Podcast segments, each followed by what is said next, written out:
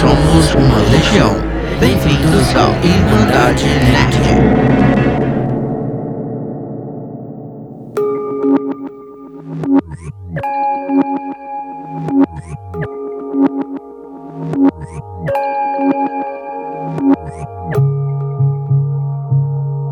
Olá, irmãos e irmãs do Irmandade Nerd, sejam bem-vindos a mais um episódio. Aqui é o Marlon. Sem entrada? Cadê a sua? Não tem entrada, não tem, eu, não fa, eu não tenho mais pensado em nenhuma entrada, desculpa. É, eu- é, tá, vamos lá. Eu sou o Renan. Todo mundo acho que já tá sabendo. Se você não tá sabendo, tem vários episódios aí. Vai lá ouvir também. Tem outros 24 pra É. você ver. E eu quero falar que eu tô querendo criar meu programa, que é Você é mais inteligente que uma inteligência artificial. Que é inspirado naquele programa que você é mais inteligente que um garoto da quinta série. Agora Ah, eu é vou fazer verdade. com uma inteligência artificial. Meio que já tem isso, né? No- não tem aquela. Como é que é o nome daquele. o Do Geopardy? Tem uma participação de uma inteligência artificial lá, que eu esqueci o nome agora. Ah, fugiu também o nome aqui agora. É o Watson, é. É, o, do é o Watson. É. então vamos lá, eu vou criar agora a. Você é mais inteligente que uma inteligência artificial da quinta série? tipo, a gente bota a inteligência artificial pra estudar até a quinta série e aí eles competem com você. Vocês já perceberam qual é o tema do episódio hoje, né? A gente vai falar de inteligência artificial. E é um tema que a gente já falou meio que em vários outros episódios, né? Eu acho que É. um que a gente podia puxar um gancho aqui logo de cara é aquele das assistentes virtuais, né? É, a gente comentou bastante inteligência artificial, machine learning, várias outras coisas a gente comentou nesse episódio. Uhum. É, porque, assim, tem muitas aplicações, né? Então, uma das É. que a gente mais tem usado hoje na sociedade tá sendo assistentes virtuais, mas tem, assim, uma infinidade de aplicações que a gente vai estar, inclusive, vendo aqui algumas das dos É. novos usos. Esse episódio ele vai ser meio focado, não no óbvio, sabe? Eu quis fugir do óbvio na hora de fazer esse É. episódio, porque meio que todo mundo já sabe as coisas meio óbvias que eles usam. Eu quero trazer o que que nos últimos cinco anos, três anos pra cá, estão usando inteligência artificial e um pouquinho do que a gente pode ver a partir de agora no futuro, né? É, porque a gente, a gente sabe muito, a gente já conversa, a gente, se eu te falar e inteligência artificial ou IA, você vai saber o que é. Você já vai ter conversado com alguém provavelmente sobre. E se você, mesmo que você não tenha conversado, você já viu em algum lugar, você já ouviu falar sobre. Ah, Todo mundo tem uma ideia, uma ideia já meio do que é, né, a inteligência artificial. Então acho que a gente, a gente pode pular, tipo, uns passos de explicação meio, meio óbvios o que é inteligência artificial. Acho que a gente vai mostrar um pouco mais explicativo na parte de machine learning, de explicar um pouco mais o que é machine learning, que tem muita gente que ainda não sabe. Mas assim, já dá pra pular a parte de o que é uma inteligência artificial. Todo mundo já sabe. É- o nome já diz, né? É uma inteligência que a gente cria artificialmente, tentando recriar a inteligência do homem, do ser humano, né? É, não é dar mais inteligência pra quem não tem inteligência, tá? É, vamos deixar. Seria muito bom se desse pra fazer isso. Infelizmente a gente não consegue fazer isso ainda, né? Um dia chegamos lá. É. Vamos lá pra pauta então? Bora lá.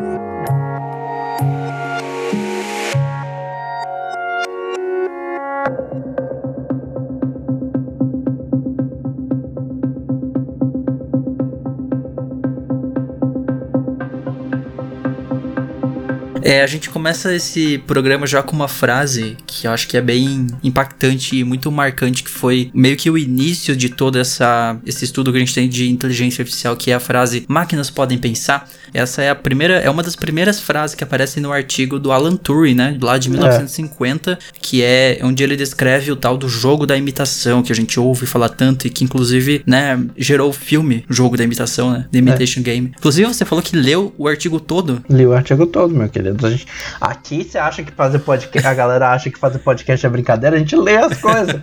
Não, porque assim, eu coloquei a referência na pauta, eu, eu não tive coragem de ler tudo, eu li, tipo, muito por cima, eu li, assim, os tópicos e comecei Não, a ver é, eu parágrafo. tô brincando, mas é porque realmente me interessou, mas é muito técnico. Ele, ele viaja às vezes no meio do artigo, é, é muito doido. Ah, também, anos 50, né? Acho que eles É. não tinham nem ideia do que exatamente eles iam usar isso no futuro. Tipo, se o Alan Turing tivesse vivo hoje, ele, ele teria muito orgulho da ideia toda que ele começou naquela época. Ele que é o pai da computação. Tem um, tem um meme do, do Alan Turing, né? Tem um meme dele.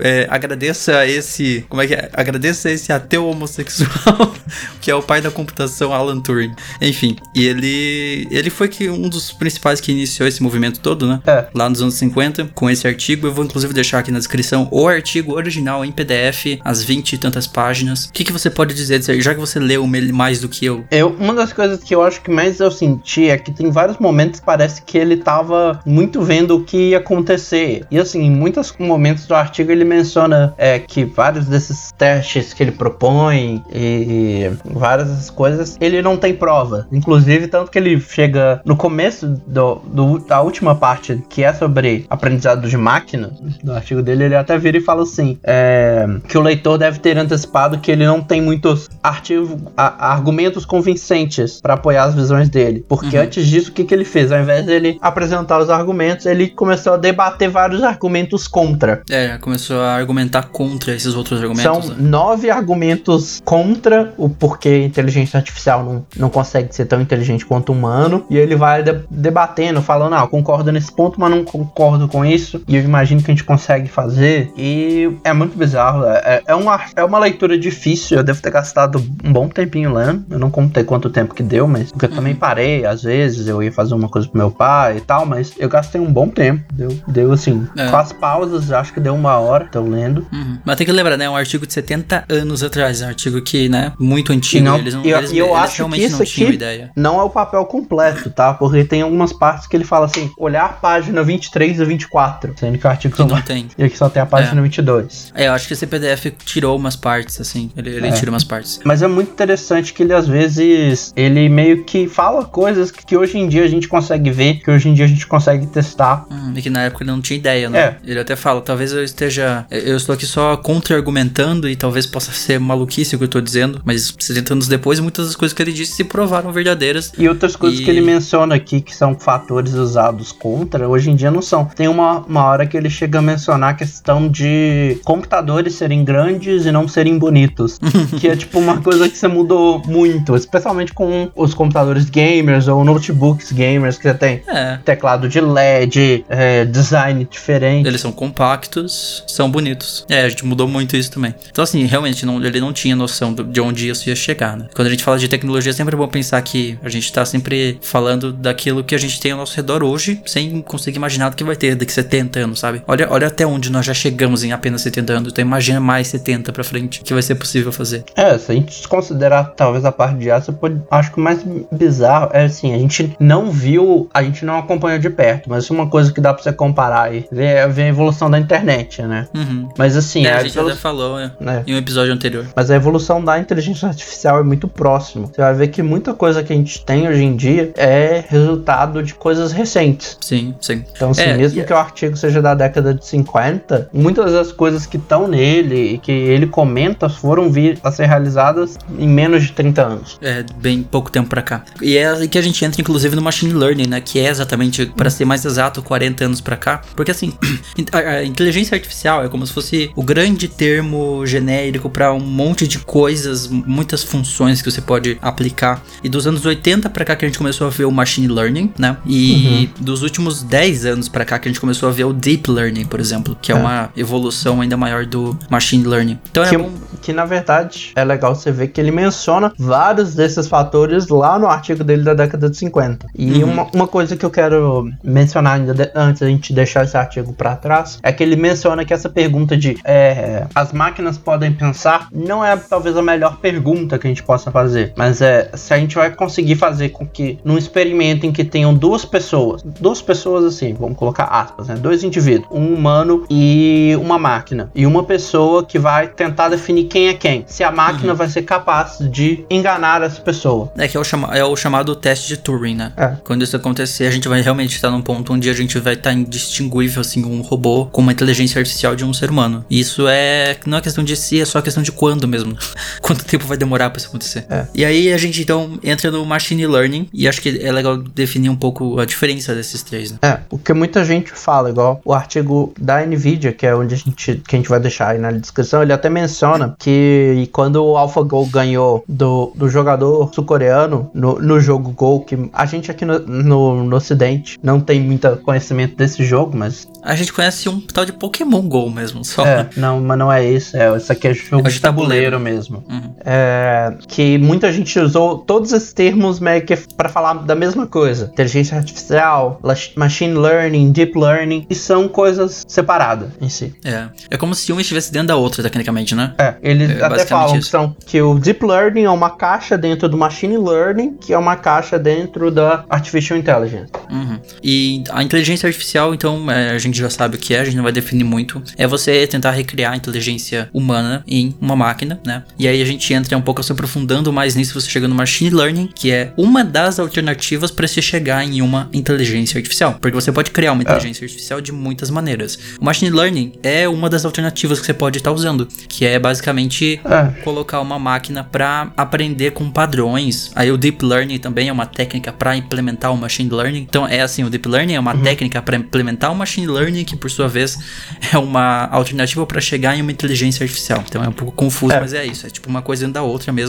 O deep learning e... ele tem uma pegada mais cerebral. E eu não tô usando essa analogia à toa, porque é. uma das principais dela é, é a neural network, que é as conexões neurais. Isso, artificiais, né? É, que na verdade ele cria meio que é, níveis de execução igual o nosso cérebro funciona. Às vezes isso. no machine learning ele não faz isso de níveis. Por isso que o deep learning é uma parte do machine learning. Isso, que usa redes neurais, né, que é exatamente uma imitação do que nós conhecemos biologicamente que o nosso cérebro faz, né, que é hum. todas as conexões que tem entre os nossos neurônios e é, é literalmente a gente recriando isso de forma algorítmica numa máquina. E aí deixar ela aprender por conta própria, assim como nós aprendemos evolutivamente ao longo de milhões de anos, né? É, e eu, eu falei que a gente ia deixar o artigo para trás, mas eu vou voltar nele rapidão. Que ele menciona, é, que ele menciona realmente nessa parte de machine learning na ideia de você fazer tipo um, uma, uma, uma inteligência artificial que ela seja igual uma criança, uhum. que ela comece com o básico, básico igual uma é, criança é um bebê, nasce. É, quando é um bebê, você tem poucas funções neurais e você vai ensinando a ela as coisas, o que ela pode, o que ela não pode fazer, é, o que é certo, o que é errado. E uhum. é muito engraçado você ver que o que a gente conseguiu aplicar agora, que é machine learning da década de 80, a partir da década de 80, né? E o deep learning, que é o que a gente está aplicando desde agora, da, dessa década, é, é uma coisa que já está escrita há 70 anos. Pois é, já era previsto há 70 anos, né? Já sabia que isso seria possível um dia e está se tornando cada vez mais possível. A gente só tem um grande problema, a gente só teve um grande problema esse tempo todo que era capacidade de processamento, né? Isso, é, a gente não tinha a capacidade de processamento mesmo de conseguir processar tanta coisa ao mesmo tempo. E nos últimos 10 anos, principalmente, eu vejo que assim aumentou algoritmamente. É. E a gente tem exatamente é, a definição do que é então machine learning. Então, enquanto a inteligência artificial pode ser definida de modo amplo como a ciência capaz de mimetizar as habilidades humanas, o machine learning é uma vertente específica da inteligência artificial que treina máquinas para aprender com dados. Então é basicamente isso que é o machine learning. É, geralmente você vai ver que muito machine learning é às vezes atrelado a data mining. E não data uhum. mining do jeito que você tá acostumado, especialmente se você tá na área de jogos, falam tipo, ah, foi roubou informação. Data mining é ele realmente pegar todas as informações que forem fornecidas para ele e extrair o que é melhor daquelas informações. Exatamente. É. É, exatamente essa revolução que a gente tá vendo recentemente. Mas acho que a gente pode começar a entrar já na parte de uh, dos novos usos que a gente tá tendo para inteligência artificial uh, é. na última década. Acho que até nem na última década, eu diria que tem coisa aqui que é mais de 5 anos para cá mesmo, assim. Sim, e assim, eu vou até aproveitar e colocar, comentar um outro artigo que a gente colocou, que é engraçado porque o site, eu nem tinha visto isso, mas agora que eu vi que o site eu vou voltar a mencionar ele só que no YouTube depois. ah, é, eles fizeram uma reportagem falando da Google e como que a Google vê o machine learning como o futuro das coisas, uhum. né? E assim, você sabe, muita gente sabe que se as empresas grandes, tipo, especialmente a Google, investem nessa área é porque realmente é o futuro, né? Exato. E não é um futuro tão distante, porque muito do, disso a gente já tá tendo dentro de casa.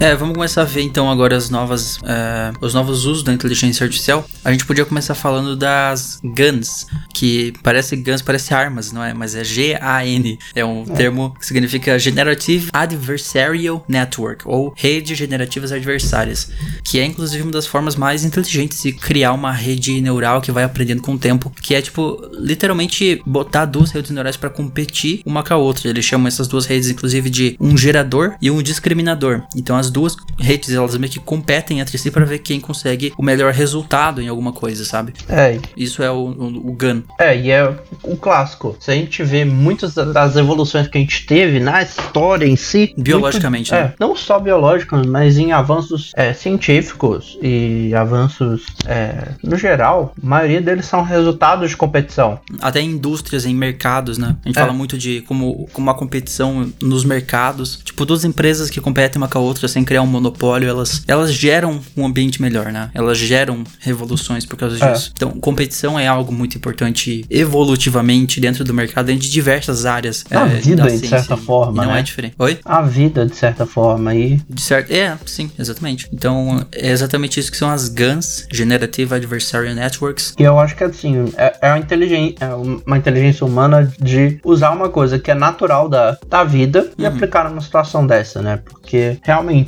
tudo que a gente conseguiu, se a gente tem as características físicas que a gente teve, foi porque a gente estava competindo contra né, outros indivíduos por comida e tal, e a espécie humana Sim. foi mudando pra isso. É, e aí, às vezes, uma mudancinha, assim, de alguma coisa na genética que te fez uma vantagem evolutiva, né? Uhum. Fez você acabar é, implementando aquela melhoria nas futuras gerações. É. tudo, tudo tem a ver com gerações. Agora a gente fala de É. deep learning, a gente tem que sempre falar em gerações. Só que a gente tem que lembrar que não é igual que o que diferencia da evolução igual nossa humana, animal e tal, é que essas competições Biológico. têm resultados é, imediatos, Muito praticamente. lentos. É, Não vou usar imediatos, não é no sentido de realmente piscou, resolveu, mas é imediato se você comparar com o período que a gente demora pra evoluir uma. biologicamente evolui. É, É. sim, sem dúvida. Isso é, acho que é a principal diferença. Tipo, biologicamente a gente demorou milhões de anos pra chegar na inteligência que nós temos agora, sendo que em computador a gente já tá meio que conseguindo emular muito próximo disso em questão de décadas, né? Sim. Então, assim, você imagi- só imagina. Tipo assim, não é questão de se deep learning, machine learning, inteligência artificiais são o futuro da humanidade. Ele- eles são a nossa evolução. Tipo assim, a gente parou a nossa. A gente não parou a nossa evolução biológica, mas a partir daqui em diante a gente vai começar a ver uma evolução muito maior de nós como seres humanos através de máquinas, né? É como se máquinas fossem a nossa projeção de evolução, né? A continuação da nossa evolução. Inclusive, isso É. nos leva a um tema que eu quero falar muito no canal, aqui no canal não,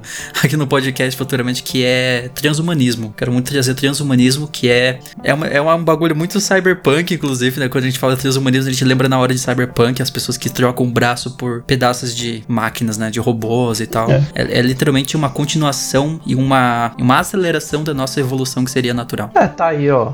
Se você quer ver esse episódio, a gente pode comentar. Especialmente a gente pode deixar, talvez não fazer agora, mas fazer lá em setembro, talvez, pra comemorar o Quando for lançamento lançar, de Nossa, Cyberpunk. seria perfeito. Então- É, a gente já faz na mesma época ali um, um episódio sobre cyberpunk e transhumanismo. Vai ser bem legal. É, então se a galera quiser ouvir mesmo, a gente fala, só deixa aí comentado pra gente saber que vocês têm interesse. É. Agora, quando a gente fala em competição, que, é, como eu falei, quando a gente fala em inteligência artificial, deep learning, tudo tem a ver com gerações. É sempre a próxima geração aprende com os erros da anterior, literalmente, né? Com o que a anterior fez errado. E é exatamente assim que funciona qualquer evolução. É assim que funciona na inteligência artificial. E, tipo, tem uma. Como é que eu posso dizer? É tipo um jogo, não é exatamente um jogo, mas ao mesmo tempo é.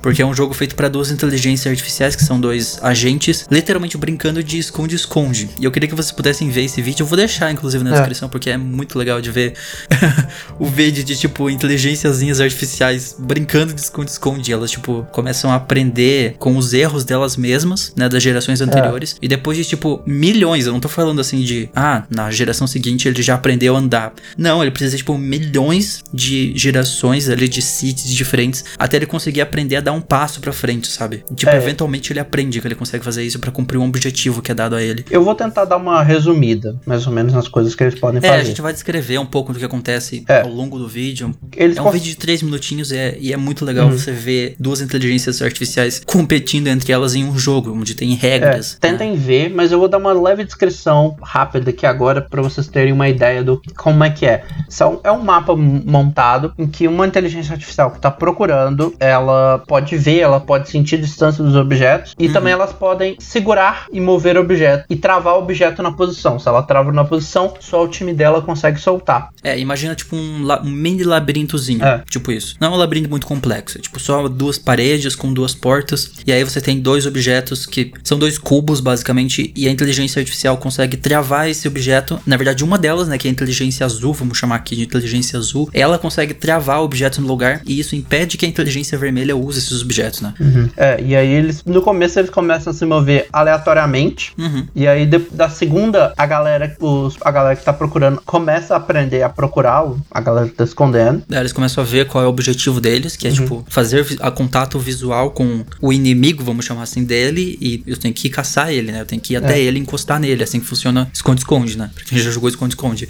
Ah, e isso demorou entre o episódio 0, que é o primeiro, que é a primeira tentativa, e o episódio 2.69 milhão. Milhão, nossa. Ou Então, seja- tipo, é muito, muito tempo. Claro, no computador você consegue gerar isso de forma acelerada, muito mais rápido, né? E aí, entre a- o episódio 2.69 e o é, 8.62 milhão, ela aprende que se ela pegar a caixa e trancar nas duas entradas que tem no quarto, Uhum. a, a galera da vermelha não vai conseguir entrar. Basicamente, eles criaram esse sistema, esse jogo, onde essas duas inteligências estão competindo. E além desses dois blocos, né, eles colocaram um terceiro, um, um segundo tipo de bloco, que é uma rampinha, né? É, com o tempo, a- depois que os azuis aprenderam a bloquear portas, as portas com os cubos, os vermelhos aprenderam a usar a rampa pra pular o muro. Exato. Do, tipo, você vai vendo que é tipo, ele vai fazendo literalmente um, um problem solving, né? Tipo, criou-se um problema, não consigo mais alcançar o meu objetivo, que é encostar no meu rival, e então eu vou ter que. Eu, ele aprendeu a usar aquela rampinha pra pular a parede, literalmente. Então ele, É. ele consegue pular a parede usando a rampa. E aí, é claro, o ser humano não satisfeito começa a criar cada vez mais desafios, né? Tipo, empurrando o limite pra ver até onde que as duas inteligências vão é, evoluindo. É, depois que os vermelhos aprendem a usar a rampa, os azuis descobrem que eles que se eles roubarem a rampa primeiro, Exato. eles não vão ser invadidos. E assim vai. É muito legal. É, então, tipo, eles literalmente, quando começa o jogo, eles roubam a rampinha, colocam o prêmio do quarto deles e colocam duas proteção e, tipo, pronto, não, eles não conseguem mais entrar. É, a partir daí começa a virar um pandemônio, porque assim, os- as inteligências conseguem achar bugs no jogo, né? Uhum. Elas literalmente começam a, a encontrar bugs dentro do jogo. Então, eh, eu não sei se esse vídeo especificamente mostra, tentando achar o ponto em que isso acontece, mas ele literalmente consegue, por exemplo, eh, subir. Ah, lá no final do vídeo que é mostrado isso. Bom, eu vou já, já avançar pra essa parte. Ele descobre que a inteligência vermelha consegue subir em cima da rampinha, subir em cima do cubo,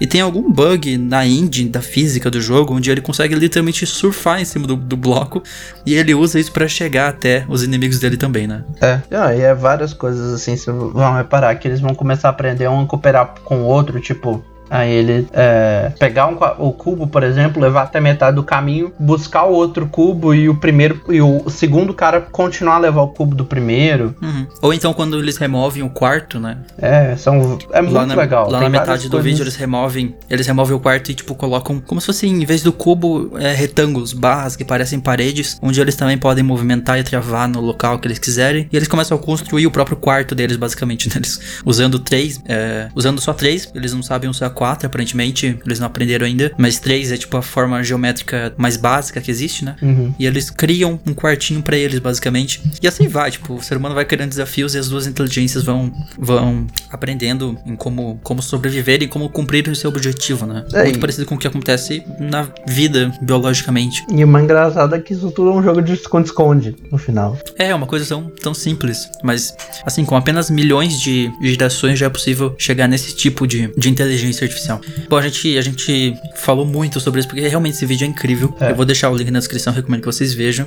Mas O próximo eu acho que você é dos dois é o que vai poder falar melhor. Eu não sei Ah, quanto é- é- você chegou a testar sobre, mas eu- a minha Aham. experiência com isso é só por vídeo mesmo. Você talvez tenha experimentado É. melhor. Sim. Ainda falando sobre jogos, né? Eu acho que a gente, eu não sei, mas eu sinto que nos últimos tempos a gente tá vendo muita utilização de inteligência artificial em jogos, na área de, de, de games. A gente vai ver isso com muita força na próxima geração de consoles e já tá vendo isso no PC, como acontece com as novas placas da Nvidia, né? A RTX. E eu tenho uma RTX 2060 Super e eu pude testar por conta própria isso aqui, que é uma tecnologia chamada RTX Voice. O que, que é o RTX Voice? É basicamente, tipo agora, nós estamos gravando no Discord, né? O Discord ele tem uma função de, de supressão de ruído deles mesmo, né? Que é da Crisp. Uhum. Que você consegue literalmente bloquear o ruído, né? É, e essa é uma versão meio que é, elevada. proprietária, é proprietária da NVIDIA, a RTX Voice, e é literalmente isso, ela consegue bloquear qualquer ruído. E assim, se você vê um vídeo disso, você, acha até que é coisa de outro mundo, porque é surreal como essa tecnologia funciona. Eu vou deixar um vídeo qualquer aí na. Tem porque tem vários na internet, mas eu vou deixar um desses que eu encontrei. Onde o cara, ele literalmente, tipo assim, ele liga uma, uma fonte que faz um barulho assim de sei lá quantos decibéis, acho que era quase 100 decibéis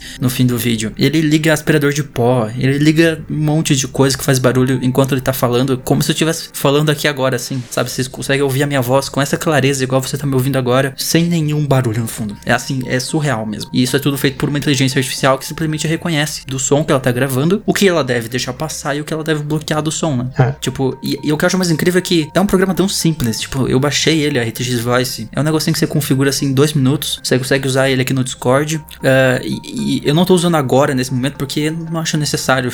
Já tô gravando num lugar bem silencioso, não, não tem É. necessidade. Mas, tipo, se eu fosse fazer uma stream sem uso, sem dúvida eu usaria. E é tão simples e não tem nenhuma configuração. Ele simplesmente sabe o que é uma voz humana, porque ele foi treinado, não sei com quantas mil vozes de seres humanos. Ele sabe o que é uma voz de ser humano, ele não precisa nem que você treine. Tipo, sabe do, a- do, do assistentes virtuais que você precisa treinar a sua voz neles? É. Né? No caso da RTX Voice, você não precisa. Ele simplesmente sabe o que é uma voz de humano. E assim, você vai olhar no, no vi, nos vídeos aí, você vai ver, por exemplo, o cara falando com as crianças gritando no fundo e nem as, crian e, nem as crianças gritando no fundo ele pega. Não, não, não pega absolutamente nada, assim. É uma, é uma coisa é, é quase que alienígena assistir esses vídeos da RTX Voice. Que foi uma das coisas que me convenceu a comprar uma RTX, porque eu tava meio. Será que eu já pego uma RTX, né? As novas placas aí da família 20 da Nvidia. É, eu acabei pegando e não me arrependi, honestamente. Tem, tem umas tecnologias de inteligência artificial nessa placa que são absurdas. E a próxima também é, né? Uhum. É, Que é o DLSS. Que se a gente for falar que cada letra é o Deep Learning Super Sampling, né? Isso. Super sampling é uma coisa que a gente já faz, né? É, uma, é basicamente o super sampling é uma coisa que algumas pessoas até usam, bem, bem comum de se fazer, que é fazer a sua GPU, a sua placa de vídeo renderizar em resoluções mais altas do que o seu monitor e o que sua TV até suportam. E isso por si só já vai gerar imagens muito mais nítidas, né? O problema é que isso consome bem mais processamento também. É, Agora, o que é o Deep Learning Super Sampling, que é o DLSS, é basicamente usar uma rede neural para prever como a imagem deveria ser em determinado jogo, e o resultado é uma suavização de serrilhados, né? O famoso anti-aliasing, é assim que pronuncia? anti-aliasing. É assim, né?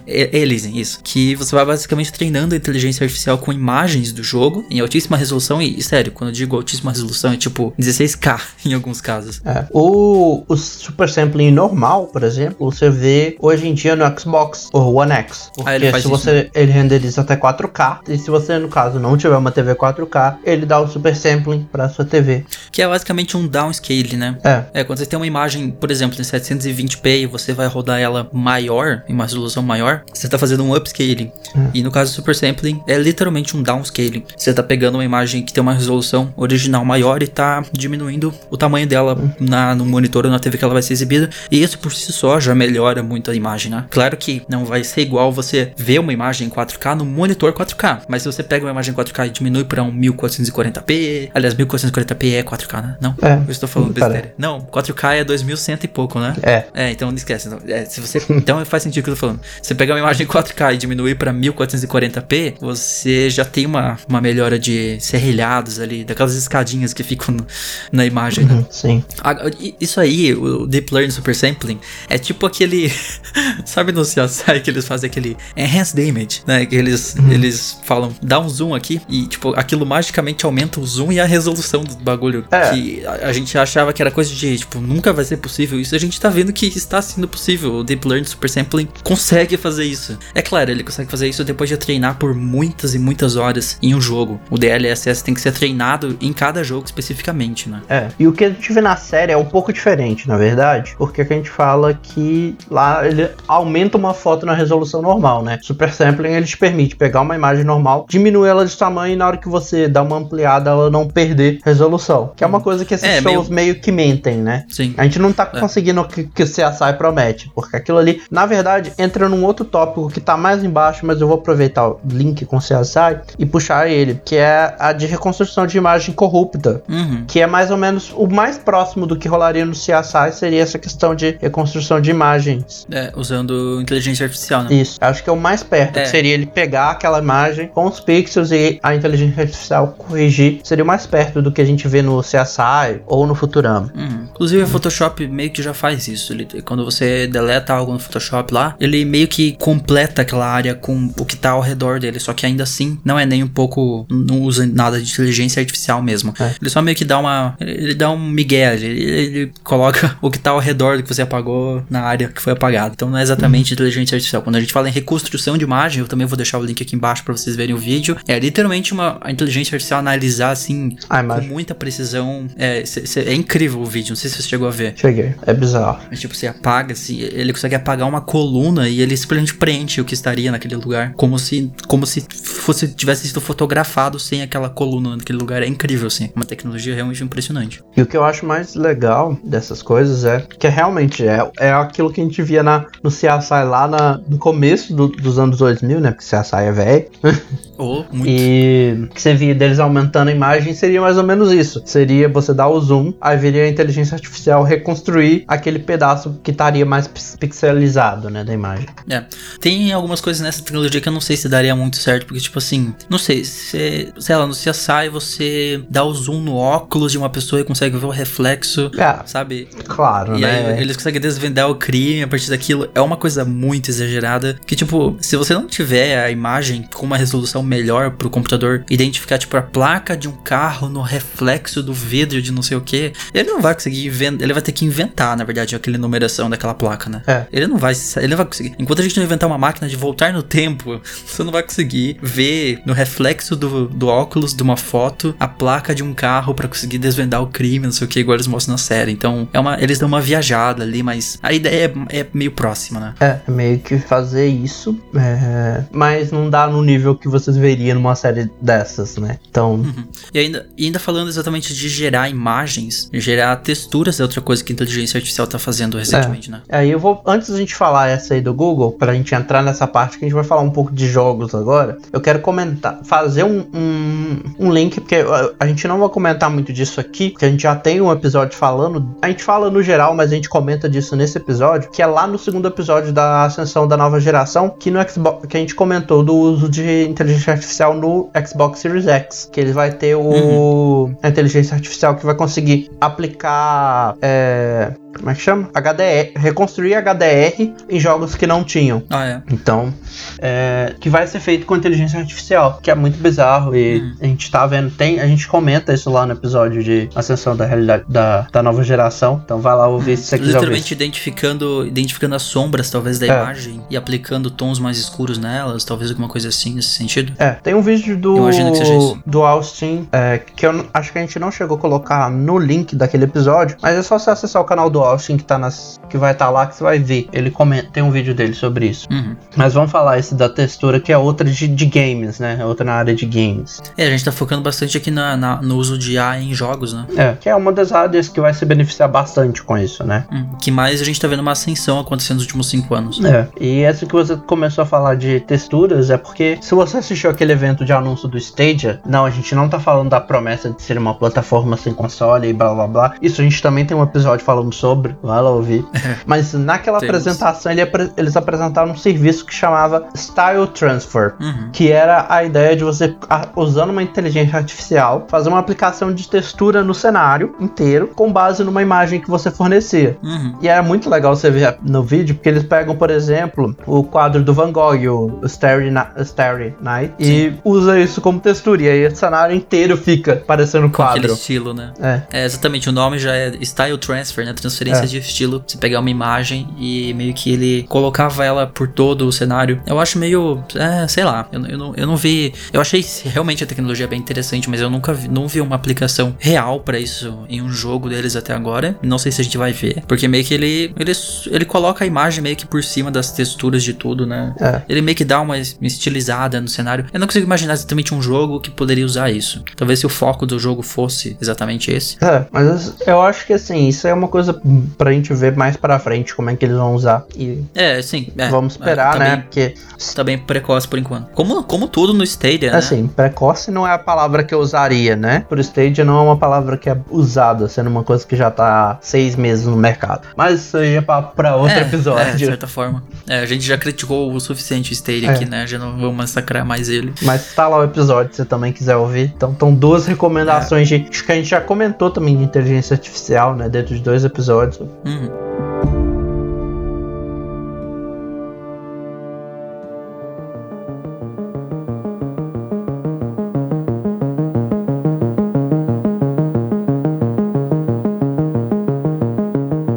Mas eu que, eu que não, não consigo me controlar, né? eu É, um é, na- eu não fiquei nem um tiquinho surpreso quando eu vi isso aqui. Eu falei, ah, é só outro tópico do Marlon.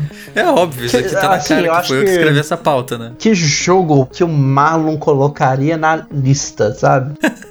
Não, mas é que dá pra aplicar ele em, tanta em tantos episódios também, né? É. Fazer o quê? Eu tenho, que, eu tenho que trazer aqui pra pauta. Fazer o quê? Se existe, eu vou trazer, mas eu sempre vou puxar pro meu lado, que é GTA V, né? Eu sempre tenho que falar de GTA V ou Rockstar Games ne- nesse podcast. Tô surpreso, tá? Que surpresa, né? Mas é, a gente tem uma inteligência artificial que aprende a pilotar no GTA V. Então, estão aprendendo os carros de GTA a pilotarem sozinhos. O que, de certa forma, se a gente parar pra pensar, um NPC dentro de um jogo meio que já faz isso, né? É.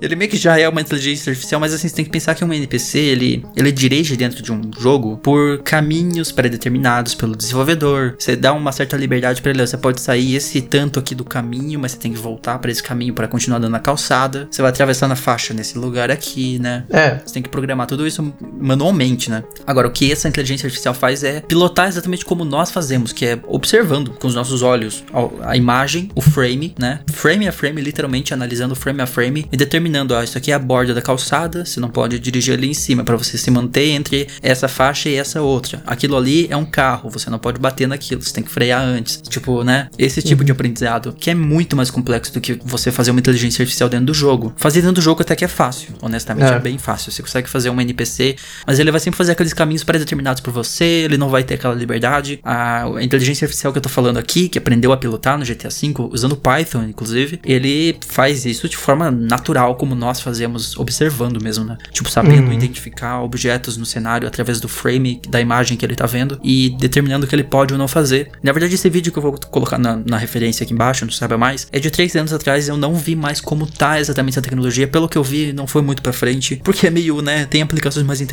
do que colocar isso num jogo que já tem inteligência artificial fazendo isso. Mas você consegue projetar isso pra carros autônomos, né? Imagina carros autônomos poderem aprender com GTA V, inclusive como já teve alguns projetos ensinando alguns carros autônomos a pilotarem usando mundos virtuais. É, a gente vai mencionar um pouco mais pra frente disso. Exato.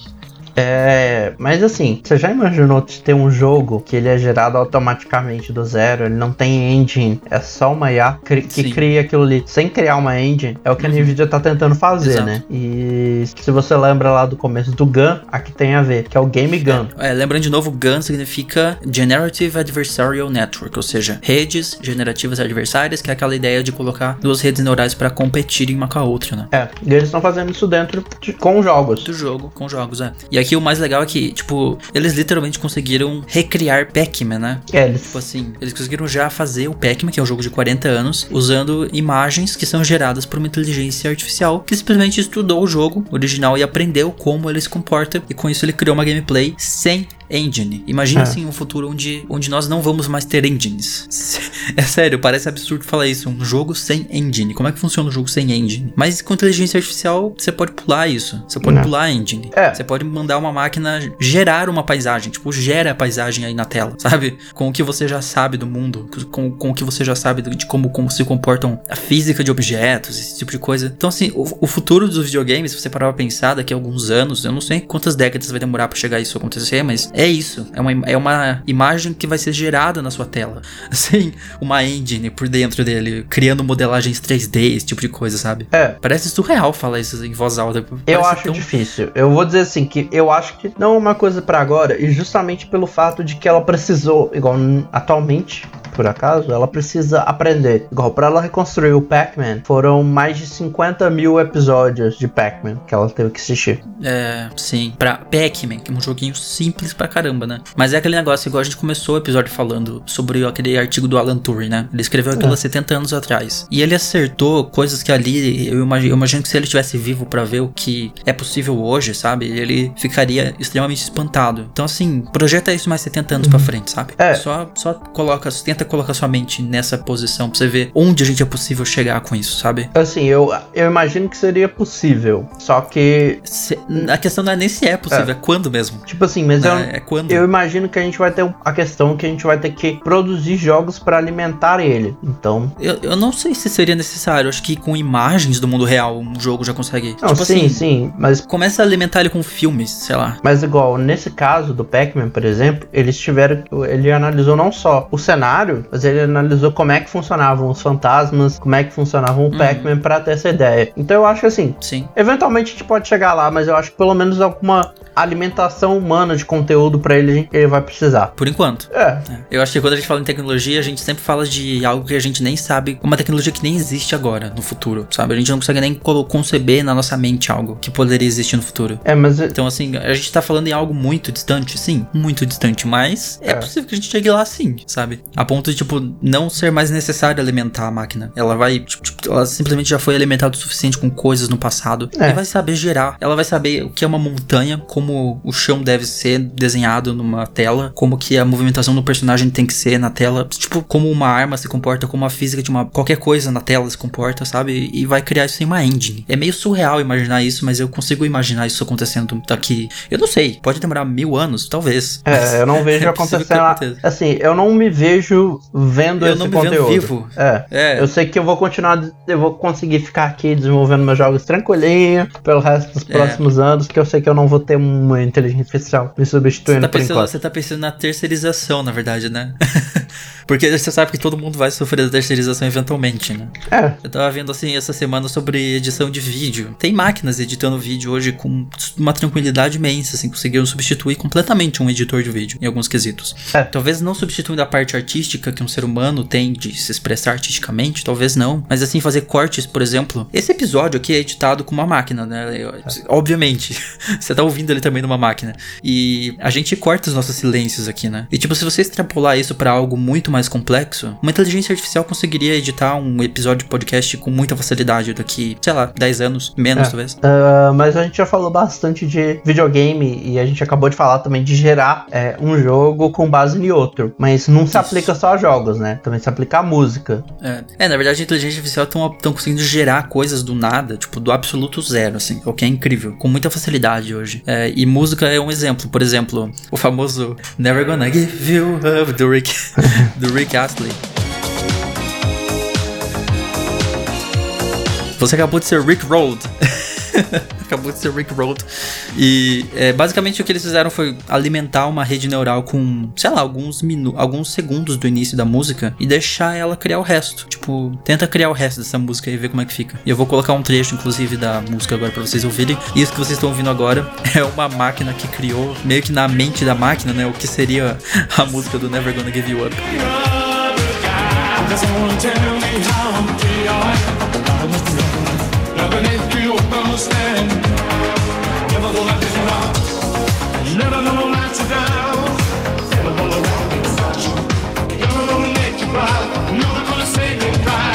E assim, ouvindo a música, você percebe que ela, o que ela fez foi analisar padrões, né? É. Tipo, ela percebeu que tem uma batida de bateria a cada tal distância, então ela só repete isso, repete, repete. E aí ela, ela coloca instrumentos, ela percebe as notas dos instrumentos, ela vai gerando aquilo aleatoriamente. Não é exatamente aleatório, né? Mas ela meio que, de certa forma, também tem um pouco de aleatoriedade nisso. E você vê que a música não tem nenhum, nenhuma composição tipo de ponte, aí vai pro refrão e vai pra tal. Ele simplesmente fica repetindo aquilo, né? Fica fica criando, gerando aqueles primeiros segundos da música infinitamente de várias formas. Tipo, é o que eu falo, falei com jogos também se aplica bastante aqui. Ela não vai, é, assim, se você acha que, ah, meu artista não vai fazer mais aquela hit song ali, que o computador Vai vai, um fazer por conta agora. própria, não, não é. É, por enquanto.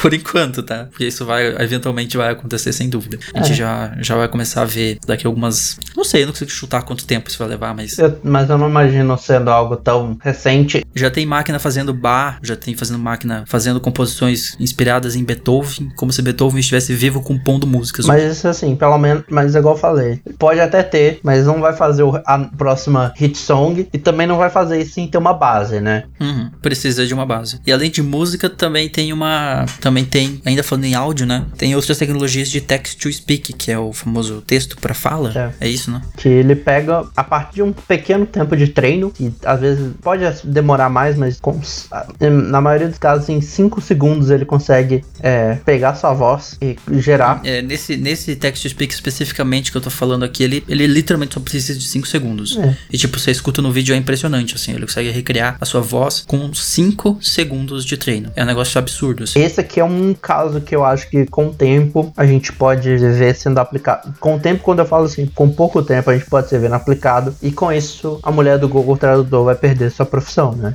é, porque aí você vai poder entrar no Google Tradutor e você vai ter lá no- na sua conta do Google um exemplo da sua voz, que de certa forma você já tem hoje com o seu assistente, você usa o Google, né? Uhum. Você já tem uma. Você já tem lá umas definições de como é a sua voz no seu assistente do Google. E você vai poder entrar no seu Google Tradutor e escutar a sua própria voz falando um texto. Uhum. Então, É esse tipo de futuro que estamos falando. E assim, falando muito por cima de como funciona as tecnologias, a gente tem primeiro um Speaker Encoder, que é um banco de dados com a essência da voz de milhares de pessoas. Então ele estudou, assim, questão de 18 mil pessoas. Como que é a cadência de fala do ser humano. Onde a gente pausa pra falar. A nossa entonação, quando a gente sobe o tom e abaixa o tom, sabe? Esse tipo de é, coisa. se é uma pessoa muito vocal ou se ela é muito nasal, vários detalhes assim. Exato. Uhum. E aí, com 5 segundos de gravação, o sintetizador ele analisa o espectrograma MEL, que é o nome daquela pessoa, e ele descobre as suas características, né, de, e de entonação e de tudo mais, de como aquela pessoa fala. E aí, o terceiro passo é um vocoder neural que gera a voz, que é um output, né, com qualquer texto que você colocar, que é o input. E com isso, você pode, tipo, literalmente escrever um, um texto e receber aquilo sendo dito com aquela voz que foi treinada com apenas 5 segundos de áudio, com a voz, tipo, da, como se fosse aquela pessoa falando mesmo. É, e a gente tem também, não só voz, né? A gente tem. É, só pra terminar, só pra terminar, a gente tem já isso disponível no mercado, tá? Que se chama Descript Lyrebird, também vai estar o link na descrição, tem ah, um vídeo mostrando como ele funciona e o próprio site do Lyrebird, onde você já pode fazer isso. Então, ah, você, com esse site, é um site pago, tem lá vários preços, mas você coloca 5 segundos no banco de dados lá e ele gera o texto que você quiser com a voz que você quiser, que é um negócio realmente incrível. Então, esse é um exemplo de coisa que já tá aí, tipo, já tá presente, já tá disponível no mercado, você pode comprar hoje um software que faz isso. É, mas igual já comecei até a falar, já deu um leve spoiler do que eu vou falar agora, mas não é só voz que a, inte- a- a inteligência artificial consegue produzir. Uhum. Ela consegue identificar e até gerar o seu rosto. Exato. É, se você, se você já usou o Facebook, você sabe o que é, né? né? Ah, o, o Facebook é uma coisa absurda você pensar nisso, mas tipo, o Facebook sabe como é seu rosto. ele tem salvo no banco de dados, porque quando você sobe uma foto pro Facebook, ele até, ele até identifica e fala: esse aqui é você, e você pode marcar você mesmo na foto, né? E ele já É. sabe quem é, e às vezes ele já identifica seus amigos na foto e dá sugestões. Essa pessoa aqui eu identifiquei que é Fulano. Você pode confirmar aquela sugestão. Então, assim, é um negócio surreal, a gente já tá vendo isso acontecendo. tipo assim, ele já sabe como são nossos rostos. É questão de, é questão de dar um passinho pra frente pra uma vigilância total e completa. Igual acontece na China já, inclusive, né? É. E se você acha que é tipo, ah, mas lá eles se identificam o meu rosto só pela imagem. Não, através de análise de imagem eles conseguem fazer um rosto 3D. Então o que você acha que é só seu Isso. rosto lá, meu querido? Às vezes tá seu, seu rosto com todos os detalhes. É, de forma tri- tridimensional. Não, e o mais incrível, essa tecnologia, ela não só identifica rostos, né? Tem duas coisas aqui nesse vídeo que eu coloquei, que é identificar um rosto e também gerar um rosto, que é tipo criar um rosto do zero. E o vídeo, que eu vou estar deixando também na descrição, tem- a gente usou muita referência de vídeo nessa pauta, É. então, porque é um negócio muito visual mesmo, né? pra, pra você visualizar. Então é difícil trazer isso no formato de podcast, mas é, se você consegue imaginar o que eu tô falando, é, no vídeo mostra mostra assim, uma série de rostos. É incrível imaginar que nenhum daqueles rostos é de um ser humano de verdade. E assim, é uma perfeição incrível na imagem. E nenhum deles é um ser humano real. Na verdade, eles são só mutações de muitos e muitas características de milhares de milhares de bancos de dados, criando aquelas imagens todas, mas nenhuma delas é especificamente uma pessoa real. Você olha É. pra imagem e parece que é, sabe? É inacreditável. Não, é, e com isso a gente pode puxar até, eu até subi aí na pauta, você até ter visto aí agora, que Ah, é. uma coisa que isso permite, né, que é o, o grande conversa dos últimos tempos, né, que é deepfake. Exato, deepfake. Nossa, a gente abre uma caixa de Pandora quando eu falo em deepfake, né? É, merece um episódio praticamente por conta disso. Nossa, merecia super episódio so- sobre só, porque é, é- é assim, é assustador, de verdade, é assustador imaginar o que, que a gente vai fazer com essa tecnologia futuramente. E assim, é, é óbvio, né? Ser humano é ótimo em criar uma tecnologia e usar ela para as piores coisas possíveis, pelo menos nas suas aplicações iniciais. É. Foi assim com qualquer tecnologia na Segunda Guerra Mundial, tecnologias que nós temos hoje que foram baseadas nisso, foram criadas inicialmente para matar outras pessoas. E quando a gente fala em deepfake, a utilização que está sendo hoje é pornografia, né? A gente tá vendo uma utilização É. muito grande e vasta de deepfakes. Estão avançando muito nessa área graças à vontade de colocar o rosto daquela atriz, daquela pessoa, né, em um filme pornô e criar, gerar um nude daquela pessoa. O que se você parar pra pensar é, é bizarro, assim, num nível, e é antiético num nível, É. sabe? É, como que isso não é ilegal ainda? Por que isso não é ilegal ainda? Quando vai, vai, vai passar a ser ilegal criar deepfake de pessoas? Porque já deveria ser, sabe? Tipo, a gente tá esperando o que exatamente? Tá esperando começar a, começar a fazer, literalmente espalhar fake news de pessoas dizendo determinadas coisas que elas nunca disseram, né? É. Nesse vídeo que eu coloquei na, que eu coloquei aqui de sugestão, é um vídeo que mostra o, caraca, eu esqueci o nome desse ator. O, o Jordan Peele. Jordan Peele, isso. Fazendo uma imitação do Barack Obama e pegaram uma imagem do Barack Obama e colocaram como se ele estivesse falando aquilo. E tipo, como ele imita o Barack Obama muito bem, parece que é a voz dele que tá falando. Agora você une, nem precisa do Jordan Peele, não precisa contratar um Jordan Peele que tem uma voz que consegue imitar ele. Pega aquilo que a gente falou antes lá de, gerar voz, né? Com apenas 5 segundos de fala do Barack Obama, meu amigo, pronto. Tipo assim, a gente, a gente tá f... É isso que é o futuro. É, pra completar ainda isso, é só usar o nosso próximo, né? Que é a galera. Eu esqueci o nome do site, acho que é da New Yorker. Deixa eu conferir. É, aqui. The New é, da New Yorker. Eles pegaram é, vários trechos de discursos do Trump, com- Uhum. que deu uma mais de é, 270 mil palavras, colocou pro computador analisar e o computador conseguiu gerar um discurso. Exato. Tipo, é, é literalmente um discurso do Trump gerado em computador, né? E o mais legal é que ele, ele foi feito em cinco níveis diferentes. Então, É. você tem o nível 1, onde ele, ele tem a maior probabilidade de repetir palavras. Então, ele re- vai repetir muitas palavras. E é, é engraçado você ver no vídeo que fica uma coisa muito bizarra, porque ele fala praticamente a mesma coisa algumas vezes. Pô, eu não sei, não, não, não, não, eu não sei, tananã, eu não sei. É, e como a inteligência artificial não, não sabe muito bem é, o que ela tá falando, as coisas ficam bem aleatórias, né? Então, assim, o que ele, faz é literalmente analisar padrões. É isso que a gente consegue fazer até agora. Ela não consegue dar muito sentido pras falas, né? Uhum. Ela não consegue criar contexto, sentido. As frases são meio soltas, né? Meio bizarro. Mas, por exemplo, você percebe que o Trump fala muito I mean. Ele fala muito I mean, né? É. Quer dizer, ou seja, seria, seria a tradução. E, e você vê isso várias vezes ao longo do discurso. Você vê vários padrões do Trump. E no vídeo eles ainda colocam um imitador do Trump pra falar o discurso, o que dá ainda mais a cara de ser uma coisa que o Trump poderia ter dito, né? É, agora, Apesar de ser totalmente aleatório. agora pensa em tudo isso. Junta essa geração com discurso, aí você pega esse discurso, aplica lá no imitador de fala de inteligência artificial. Que já É, existe. aí você pega isso e aplica num vídeo de deepfake.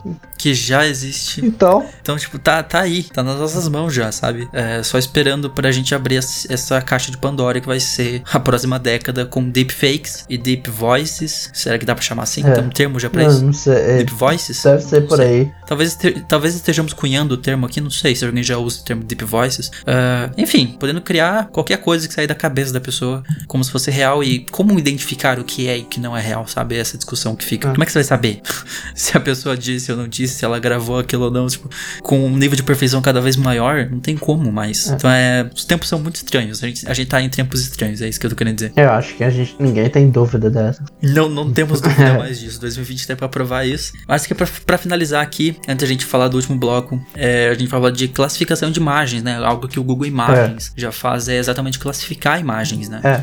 Tipo, o Google está aprendendo o que são coisas, o que são objetos, quando vistos em diferentes ângulos até. É, tanto que você pode usar o identificador por imagem do Google que você coloca uma imagem que mesmo que a pessoa tenha é, pegado, refletido ela, aí cortado em quatro quadrados e trocado ela, o Google consegue identificar. Exato. Isso já está disponível para o público É. lá no google.com barra imagens, né? É o site do Google Imagens, não Eu sei. acho que é Google Im- Ou é imagens, imagens.google. Não, é, é google.com.br barra IMG. Na verdade, eu nem sabia disso. É, que estranho. IMGHP. Eu não sei por que, que o site do Google Imagens é esse, mas enfim. Esse é o URL oficial. E aí vai ter a pesquisa por imagem, né? É, enfim. Aí você coloca lá e ele identifica realmente a imagem. E isso nos leva exatamente pro próximo bloco que vai ser falando sobre como os seres humanos estão treinando as máquinas, né? É.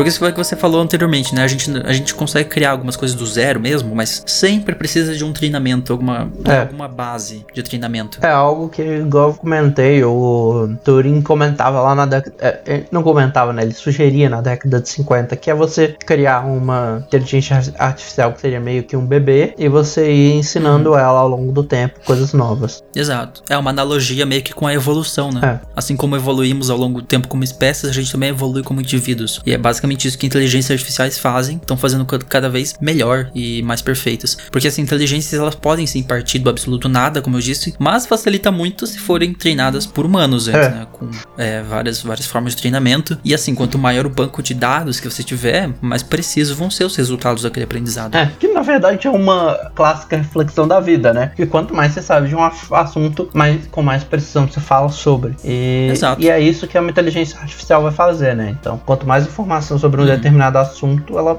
mais ela vai conseguir opinar. aprender mais sobre É. aquilo, exato. A gente tem o clássico CAPTCHA, né? Quem nunca co- completou um CAPTCHA na vida? Que, inclusive, o que significa CAPTCHA é muito engraçado, né? Que é o Completely Automated Public Turing Test to Tell Computers and Humans Apart. Ou teste do Turing público completamente automatizado para diferenciação entre computadores e humanos. É, se você não sabe o que significa o acrônimo CAPTCHA, é isso. É. né? Essa pequena... Sério, ocupou só quatro linhas do nosso, do nosso roteiro aqui, É. só pra colocar o que significa CAPTCHA. Mas, é, é basicamente... É, quando você vai fazer login em qualquer lugar por aí, né? Aparece um CAPTCHA. Que é tipo, prove que você não é um robô, que é o título desse episódio. É, é você mostrar pra aquele lugar que você não, não é um bot tentando criar um monte de contas ali, ou votar várias vezes em alguma coisa. Então é interessante pra alguns sistemas você ter um- uma segurança como essa, né? É. Pra alguém não colocar um bot lá e ficar repetindo uma ação com macro às vezes, É. imensas vezes. É muito engraçado você ver, igual tem vários deles que eles colocam a imagem é, virada e tal, ou colocam a imagem com Uhum. riscos na tela. Cara, se você começar a projetar o CAPTCHA, é literalmente uma questão de ah, o robô conseguir quebrar o CAPTCHA, eles têm que inventar outro. É. E assim vai. E a gente vai ficar por isso por um bom tempo, assim. Até, sei lá, eu não sei qual vai ser a última solução possível pra esse problema, mas assim, a gente tá tendo que inventar CAPTCHAs cada vez mais estranhos, né? É, e eu, eu acho que assim, o mais engraçado é que eles ficam mais estranhos e eles começam a dar nó na gente, que é humano. Exato. Tipo assim, às vezes tá na imagem e aí, tipo, ah, marque o semáforo. Aí você fica assim, pera, eu tenho que marcar só a parte do semáforo ou eu marco o poste inteiro? Eu sempre fico confuso quanto isso. Tipo, o que que eu faço agora? E esse pedacinho do semáforo que tá aparecendo nessa imagem, então eu clico nela ou não? É, e às vezes você não. Às vezes aquilo que tá aparecendo, a placa de pare, tá ocupando um, um negocinho de nada, assim, dois pixels da, daquele quadrado. Será que eu marco isso ou não? É. Será que.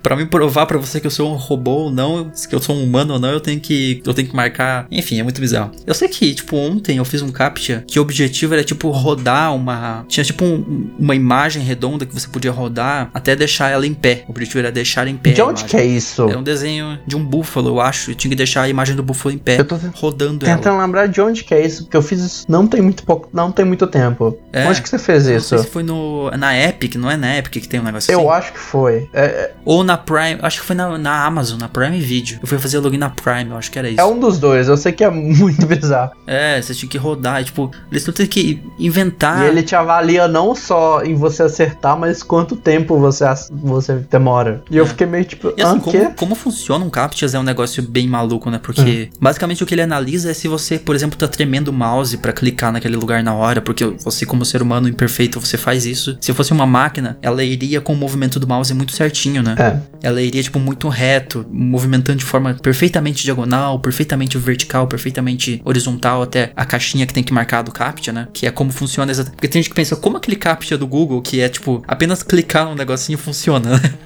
Como que aquilo ali funciona? É exatamente assim, ele identifica padrões humanos, né? Se você, na hora de clicar naquela caixa, você tá balançando um pouco o mouse, que um ser humano se comporta assim. E também os cookies que você tem no seu navegador. Quando você clica naquela caixinha, que você acha que parece meio inútil, na verdade ela tá analisando os cookies da sua máquina pra ver os sites que você acessou, se aquilo tem um comportamento humano. Né? Porque bots geralmente não tem esse tipo de cookies ali, mas assim, é, é coisa de. Já estão conseguindo quebrar também esse tipo de captcha. É, porque aí eventualmente um, um bot cria um histórico pra acessar o É, site. mas é exatamente, eles podem, eles podem é, quebrar com muita facilidade. Tipo, só você gerar um movimentozinho do mouse, né? Você gerar isso. É uma constante. É um constante quebrar um captcha e ter que criar outro. É. E assim vai. E uma das pessoas que tá botando suas inteligências artificiais pra quebrar a captcha é nada mais nada menos do que a Google, né? Que ela tá treinando seus Exatamente. carros autônomos, botando as inteligências artificiais dos carros pra fazer aqueles testes que você faz de identificar a placa, identificar prompt, essas coisas. Exato. E não só isso, como, eu- como eu falei, o bloco, a ideia desse bloco é exatamente humanos que estão treinando máquinas. Porque É. assim, quando você tá lá, vai fazer login no Google e você acha que você tá só escolhendo é, qual imagem tem um carro, qual imagem tem uma ponte, qual imagem tem é, placa de pare, faixa de pedestres, né? Que são os clássicos desses cap, do reCAPTCHA do Google, É. que o nome dele é reCAPTCHA. Você tá literalmente sem saber, você tá treinando uma máquina dos, que é- vai ser usada isso pros carros autônomos do Google, né? É. Então você está literalmente ao mesmo tempo que você está completando um recaptcha para provar que você é humano, você como ser humano está ajudando a inteligência artificial do Google a identificar o que são essas coisas no ambiente para quando eles colocarem os carros autônomos deles nas ruas. Tá lá nas suas 15 páginas de termos de serviço que você que ninguém lê, que eles podem fazer isso, coletar esse tipo de informação sua. É, e quando você tá fazendo seu recaptcha, a inteligência artificial tá lá junta também fazendo, né? Exato. Não é só a Google, né? Também. Exato. A Amazon também tá. que é outra empresa de grande porte, que assim, não é surpresa, né? São as duas empresas que, se você for olhar, são as duas donas das maiores aparelhos de assistente virtual, episódio aí, Exato. são as que estão investindo mais nisso, né? Hum. É, e a Amazon eu acho que de uma forma até quase meio antiética com esse market, porque eles estão literalmente transformando isso em um marketplace, porque eles têm um marketplace chamado Amazon M-Turk, né? Que é, como é que eu posso explicar? É um marketplace onde você entra para realizar tarefas que só humanos poderiam fazer e que na verdade estão sendo lá, são- estão sendo colocadas por empresas que precisam de humanos realizando essas tarefas para ensinarem máquinas. Então assim, você ganha tipo, ah, como é que eu posso explicar? Tem, por exemplo, tem um exemplo assim, você entra lá e você ganha 3 centavos por cada imagem que você conseguir ler o que tá escrito na imagem. E aí você tem que digitar o que tá escrito naquela imagem, sabe? E isso tá sendo usado para treinar uma inteligência artificial de alguma empresa que contratou o MTurk e tá usando você literalmente para ensinar uma máquina como as coisas funcionam. Eles chamam isso de HITS, inclusive, que significa Human Intelligence Tasks, ou seja, tarefas de inteligência humana, seria a tradução, né? É, você abre o site deles, eles usam o marketplace como se fosse um, um crowdsourcing. É, eles chamam de crowdsourcing. E aí eles, De certa forma É. é, mas E- é meio e eles bizarro. até colocam que é Access a Global On-Demand 24-7 Workplace. Então, acesse um, workforce, uma força de trabalho 24 horas por dia, 7 dias por semana, é, em demanda global. Então, é bizarro. Sim, sim. O que tem de indiano nessa plataforma, você não tem noção. É, é muito, muito. E você ganha, tipo assim, centavos por completar, é, tipo, qualquer pessoa. Tipo, literalmente, se você entrar no MTurk e se cadastrar lá, e se você tiver muito tempo livre, você ganha centavos por ensinar uma máquina ou ajudar a coletar dados, enfim. E, inclusive, é engraçado como surgiu o nome dessa, desse marketplace do MTurk. MTurk significa Mechanical Turk, que pra quem não sabe é como, é, ele- eles, é uma máquina de 1700, eu acho, 1700 e pouco, que era uma máquina, um robô que jogava xadrez, é, que era vendido assim, né? Que era tipo uma máquina que tinha inventado que conseguia jogar xadrez, o primeiro automatizador de jogar xadrez. Na real, era uma pessoa que ficava dentro da máquina, É. dentro daquele robô do Mechanical Turk, jogando xadrez e, assim, impressionou altas pessoas na época de 1700 até 1854, eu acho, onde viajou o mundo essa máquina e, na real, todo mundo achava que era uma coisa automatizada e era uma pessoa que ficava dentro da máquina jogando É. xadrez. Então é, o nome é bem criativo, Mechanical Turk. Sim. E nessa do, do M-Turk teve polêmica, né? Teve escândalo. Como não pode faltar. É, como não pode faltar. É, teve uma empresa que foi uma startup, nessas esses unicórnios lá de, de. Como é que é o nome? De Silicon Valley. ah, chamada Expensify. Expensify é basicamente uma empresa que você escaneava, né, a sua nota fiscal, né, ele- a sua imagem de nota fiscal e ele indexava isso lá nos seus. ah, em algum controle financeiro que você tinha, né? Então você podia literalmente uma foto da sua nota fiscal e isso dizia eles que né, uma inteligência artificial lia aquilo. E aí descobriram que na verdade os caras estavam colocando isso no M-Turk. E eram na verdade seres humanos que estavam manualmente lendo sua nota fiscal e colocando, sabe? E aí caiu no Twitter uma pessoa falando: "Ok, Eu estou aqui na minha frente agora vendo o recibo de uma pessoa no Uber com o nome completo dela, onde essa pessoa entrou no Uber, onde essa pessoa desceu do Uber. E, tipo, eles vendiam essa tecnologia como se fosse uma inteligência artificial que lia aquilo, É. né? Que seria seguro se fosse uma inteligência artificial. Mas não, eles estavam colocando no M-Turk para seres humanos verem e manualmente colocar aquilo. Não sabemos se era para treinar a inteligência artificial, esperamos que sim, né? Senão eles estariam mentindo completamente sobre como funciona a plataforma. Mas mesmo assim, não, não se treina com informações reais, Exato. né? É, estavam usando pessoas reais e informações delicadas, tipo onde a pessoa mora, através de notas do Uber, por exemplo. É, tem uma outra aqui, deixa eu ver de que que é isso aqui. É do metrô de São Francisco, eu acho. Ou, não, é um lugar que chamava Rosen Underground, lá em São Francisco, que tinha é, o pedido do cara, é, qual o dia o cara, e qual o dia qual hora foi, quanto que o cara pagou, fala que o cara pagou com cartão do Visa, quanto que ele pagou. Nossa, olha o tanto de informação, né, que você tá colocando pra seres, outros, outros seres humanos verem. Tem a assinatura do cara, pra piorar. Caraca. É, foi um escândalo esse, esse Expensify. Eu acho que essa empresa existe até hoje e eles foram punidos por, né, literalmente estarem dando informações confidenciais, informações delicadas sobre pessoas e usuários. Mas é um negócio bizarro, assim, que aconteceu no M-Turk. Mas tá aí, o M-Turk é mais uma das formas que a gente tá usando pra treinar máquinas. A gente tá literalmente transpondo a nossa inteligência humana pra máquinas, né? Acho que é isso que a gente aprende com esse episódio.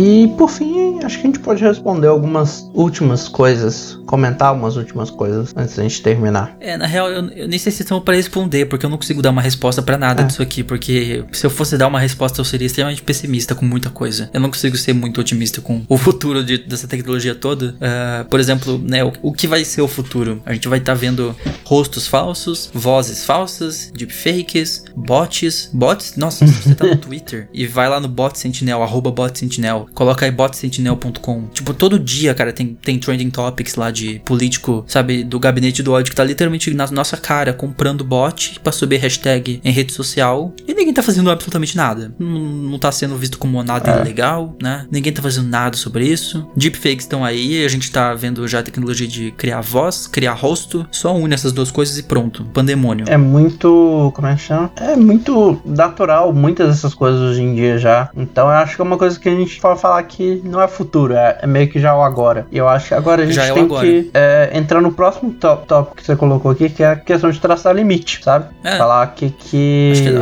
o que, que pode ser usado, o que, que a gente tem que controlar. E não só traçar o limite, mas garantir o limite, né? Não confiar na palavra dos outros. É, o que é muito difícil, porque na prática, né, parece bonitinho falar, "Ah, vamos traçar o limite. Tá, É. como a gente faz isso, sabe? Não, não tem nem por onde começar. É difícil traçar esse limite. Eu acho que assim, nem é só traçar, realmente, é trace o limite, bote os limites com o tempo, mas também cheque, sabe? É uma polêmica que você vai ver direto com as assistentes virtuais. Acho que a gente chegou até a comentar lá naquele episódio sobre elas estarem te ouvindo o tempo todo, te gravando te, e fornecendo su- suas informações pros outros, sabe? É. E. Até onde sabemos não, né? Dizem que não, mas você confia 100% que a Google não tá mesmo fazendo isso? É, e quanto disso não é compartilhado? Pelo menos. E assim, quando eu tô falando aqui é tipo, quanto do que foi gravado não é compartilhado, sabe? Uhum. É. Pra trazer publicidade direcionada direcionada, por É, exemplo. Então, assim, é aquela clássica coisa. Você fala perto do seu celular sobre um assunto e pouco tempo depois aquele assunto ali É, tá aparecendo. Quanto disso a IA não foi, pegou, ouviu você falando, salvou aquela informação. a uma- gente falou disso no episódio há pouco tempo. Então, a gente tem muito trabalhar isso ainda, sabe?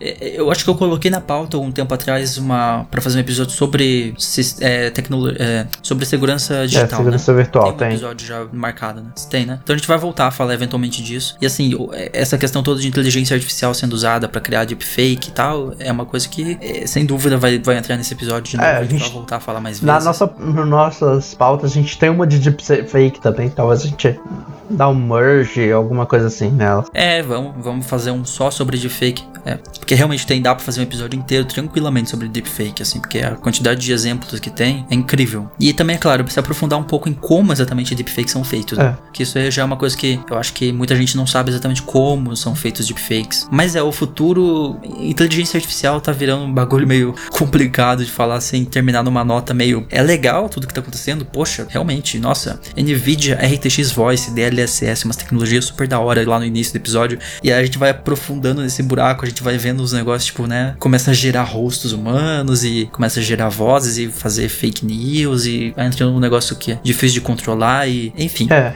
Acho que a gente. A gente termina com essa nota meio que. Realmente, a gente tá fazendo muito avanço nessa área. Isso é muito legal de ver, né? é. Agora a gente tem que se preocupar um pouco também com segurança, né? Isso, exato. Acho que não dá pra terminar o episódio numa nota melhor do que essa. A gente vai terminar por aqui mesmo. É. Vamos lá para sugestões então? Bora lá.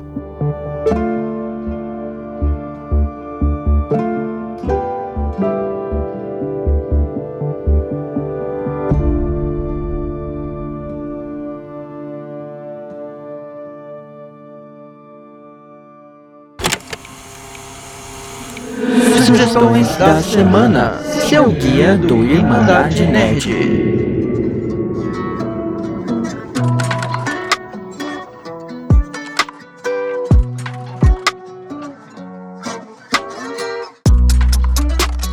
Já que você. Você até falou no- durante o episódio, né, que você ia voltar a falar dessa empresa, Uhum.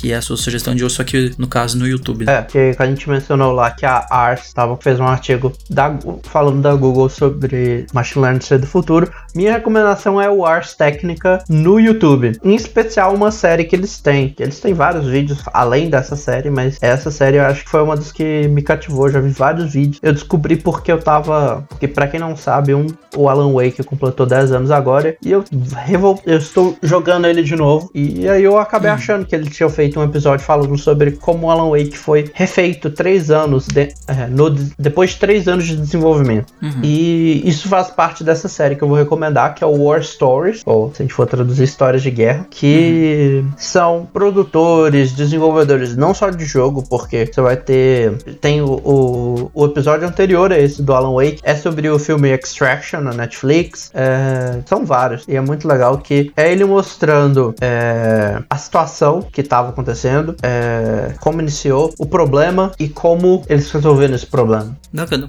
A série é Wars. War Story, é, é War Stories. War Stories. War Que é Stories. as é. histórias de guerra, né? Hum. E aí, sim, é uma, uma parte do canal deles. Tem 26 episódios. O último foi postado uma semana atrás. Mas é muito interessante. Assista. Se você tem interesse com relação ao desenvolvimento de filme, de jogos, tá lá. É muito legal. Acho que até de livro. Acho que esse É. último episódio eu não cheguei a assistir. Mas eu acho que é, base, é, é sobre um livro. Uhum. É, e vai estar na descrição então já o canal da Ars Técnica, que é youtube.com/barra Ars Técnica Videos. E caraca, eu acabei de notar que, nossa, como eu coloquei sugestão aqui. Né? Tem. Eu coloquei muitas, eu coloquei muita sugestão aqui, velho. Mas tá, vamos lá, vou, vou falar rapidinho sobre elas. Ah, primeiramente, o jogo da imitação é um filme de 2014 com ele. Como é que pronuncia o nome dele? Benedict Cumberbatch. Benedict Cumberbatch. Exatamente. Não tem como falar o nome dele sério. Não consigo, nunca vou aprender. Mas é, o Benedict Cumberbatch, você. Se você não assistiu, vai assistir o jogo da imitação que conta exatamente a história do pai da computação, o ateu homossexual Alan Turing. Eu sempre vou falar que ele é ateu e homossexual.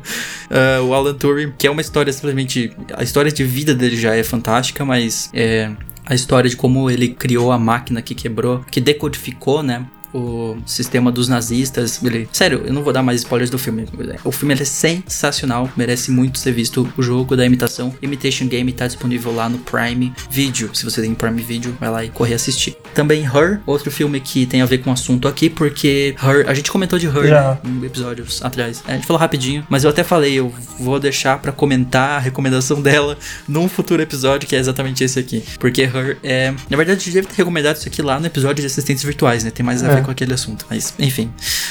Eu tenho quase certeza que foi nele que a gente mencionou. A gente mencionou ele, né? É, a gente mencionou ele, então eu não, eu não sugeri ele naquele, naquele episódio, vou sugerir hoje rapidinho aqui. Her é a história de um cara que se apaixona por uma inteligência artificial e o protagonista é outro ator de peso, né? O Joaquin Phoenix. É. O- E a assistente virtual, que é a Samantha, é a Scarlett, né? Ah, é É a Scarlett. Scarlett e Scarlett Johansson. Johansson, isso. São dois atores incríveis. Se você não viu Her, é uma história muito bacana de um cara que se apaixona por uma inteligência artificial. É muito legal. E pra terminar, a última recomendação, que desculpa, eu sei, tá ficando longo a recomendação, mas a última é como pra não perder a tradição, música, né? É, vou recomendar um- uma dupla de música eletrônica que eu curto pra caramba, Sophie Tucker. Ah, mais especificamente aí quatro músicas que eu gosto muito. Vai lá ouvir Feeling Good, Drinky, Purple Hat e Swing. Inclusive Drinky e Swing são duas músicas em português. É. Apesar de serem nova-iorquinos, Drinky e Swing são em português porque a Sophie é super fã do Brasil. Ela morou no Brasil por uma época e ela é muito fã de um poeta brasileiro, o Chacal, que se você não ouve, nunca leu poemas dele, é muito bom. Inclusive, tá aí mais uma recomendação. Tô puxando uma recomendação atrás da outra aqui, o Chacal. E ela fez essas duas músicas Drinky e Swing baseadas em poemas do Chacal e são músicas incríveis. Se você gosta de música eletrônica, você vai gostar de Sophie Tucker. E a Feeling Good, inclusive, é música tema do Birds of Prey, Aves de Rapina. Tá lá no álbum Birds of Prey, The Album. Então vai lá ouvir, eu vou deixar aqui na descrição o link deles no Spotify. E você procura lá o nome das músicas, senão eu vou ter que colocar muito link na descrição.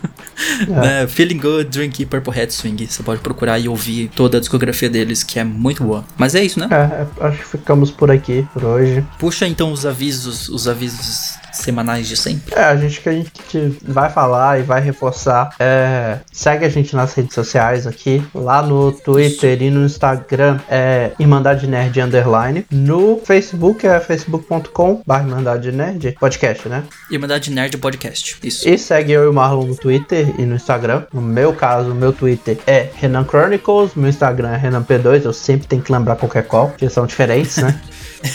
Você devia colocar igual dos dois. Tipo, colo- coloca o mesmo dos dois, coloca P2 dos dois. Eu cheguei num ponto que eu já desisti e falei, fica sendo, mas tá bom. É, o meu, eu uso esse username meu em absolutamente tudo. Então você pode me encontrar em qualquer lugar na internet em arroba marlonmariz underline. E tipo, quando eu digo tudo, é literalmente tudo. É o meu URL no canal, a, as Twitter, Instagram, a minha ID na PSN, se você quiser me adicionar no PSN, tá lá. É a mesma, então eu uso pra tudo. Marlon Marins underline. Mas é isso aí. né? Eu já falei, a gente já deu os avisos que tinha pra dar. Muito obrigado por ter ouvido. A gente volta toda terça-feira É, às 18 horas.